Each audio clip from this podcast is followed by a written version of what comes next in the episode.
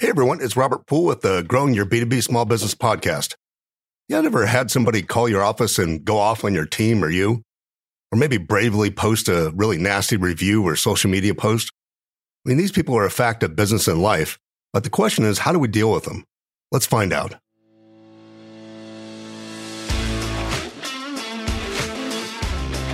You have a small business that sells to other businesses?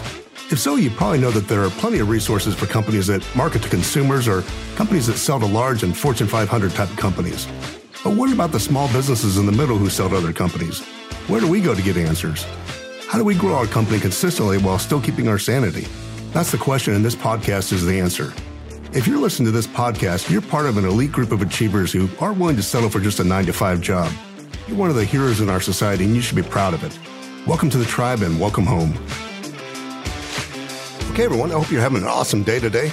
In the last episode, we talked about how to use feedback from your clients to grow your business and how powerful it is. In this episode, I want to talk about the subject of negative feedback, specifically what we call, you know, quote, the haters.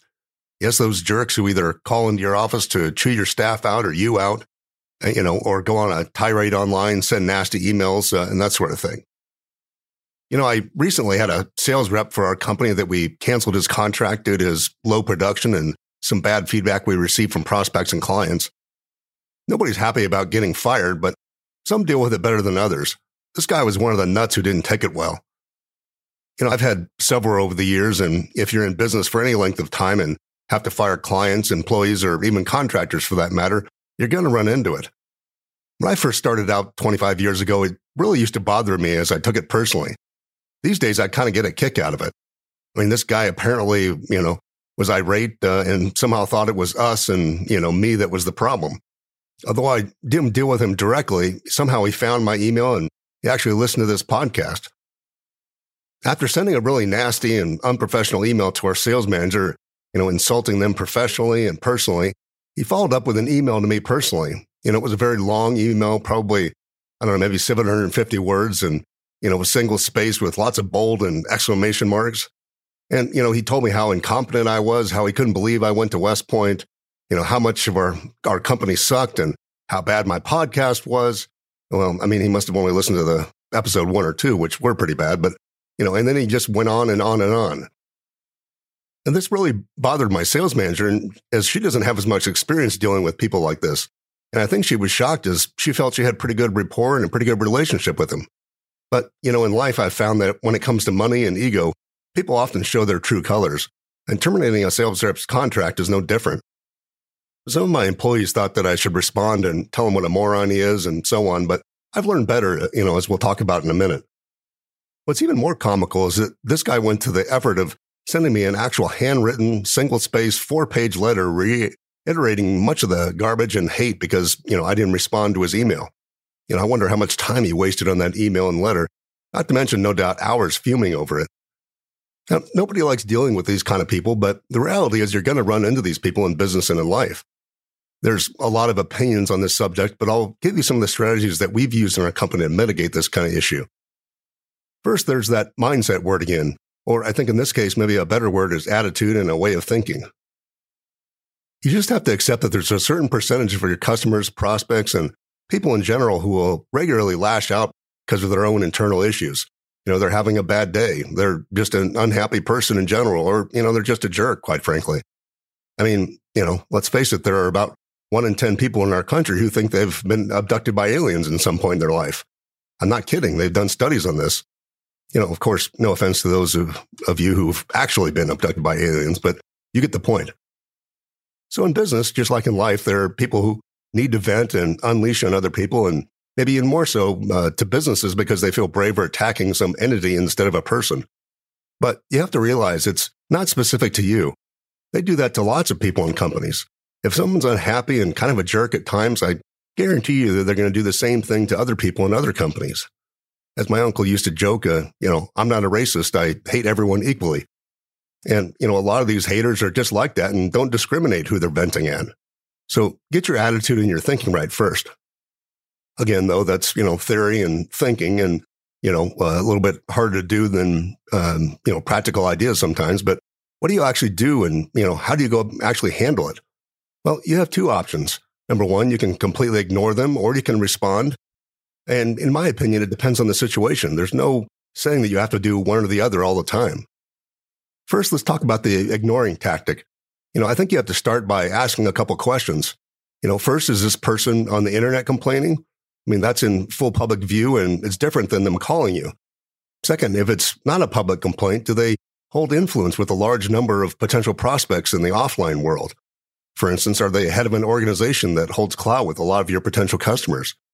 If so, it may make some more sense to uh, try to respond to them and make a little more effort to make peace so you can at least minimize the damage of them bad mouthing you.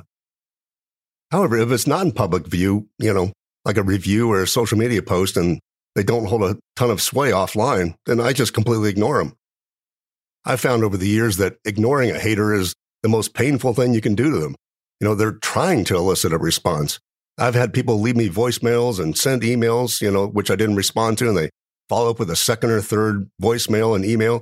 You know, sometimes I've had people send me a FedEx to make sure I got it. You know, um, I mean, you wouldn't believe the effort that people go to. And, you know, you can tell from their successive messages that they're getting more and more desperate and frustrated because they know they're not getting to you. Ignoring them gives them, you know, no fuel further fuel to badmouth you. And it drives them nuts so much that it really disincentivizes them to do it again to you or another person. So, not to mention, it kind of feels good to give a hater a dose of their own medicine by driving them batty. So, what do you do if you feel you need to respond due to the public nature of the complaint or their influence? Well, first, the big reason to respond to a review or a social media post is not, you know, so you can make the hater happy. I mean, it's got nothing to do with them. It's the people who see the review that you want to influence. You know, if you're able to respond to a review like, you know, on some platforms or social media, take that opportunity to show everyone reading it that you're a professional, that you likely did nothing wrong and you're offering to make things right and so on. Just you responding will get across the message that you care, that you're a professional and a quality company. People will tend to believe you more than the hater. You know, it can actually be a good thing. People considering, you know, using you might think, wow, you know, they're really professional in the way they responded and handled that. You know, they're trying to make things right. I kind of like that company. Maybe I should check them out. So again, what specifically do you do? You know, if they're calling your office and talking directly to you or your team, you can kind of handle it like this. First, regardless of their demeanor and jerkiness, you know, thank them for their feedback and stay calm and follow up with something like, you know what? It sounds like we're not the company for you and we should probably part ways. And then you tell them that, you know, you either refund them if you think that's warranted, you know, or that, hey, we've completed our end of the agreement and we're not able to give you a refund. And then end the call. And that last part's important. Don't let them get into an argument with you. Simply say something like, you know, I'm sorry you feel that way, but there's nothing else we can do. So I'm going to end this conversation. Have a nice day. And then literally hang up. Uh, the second most uh, common complaint uh, avenue we have from haters we see in our company is just nasty emails. People are very brave via email and online in general. Email is a little bit more personal than, you know, a social media post or a review, for instance. But, you know, so the best thing you can do is call them right away and make them repeat what they just said or what their complaint is. People get much more polite on the phone when they have to complain to another human being than just writing a nasty email. And then follow the phone script, kind of like I just mentioned.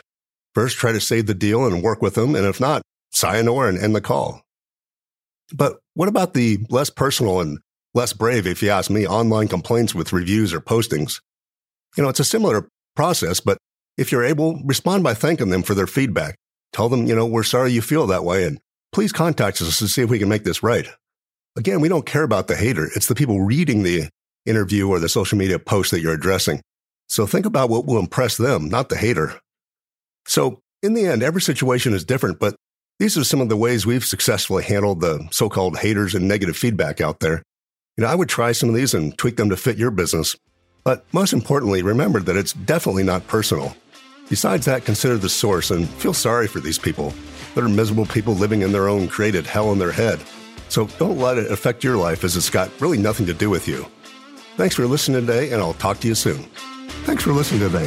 I hope you learned something you can implement right away. I know your time is valuable, and it's really an honor to serve you. Please subscribe and rate the show on your favorite podcast platform and give me your honest feedback. Also, I put together a short ebook on some of the top lessons I've learned in 20 years owning a B2B business. You can download a free copy at growyourb2bcompany.com.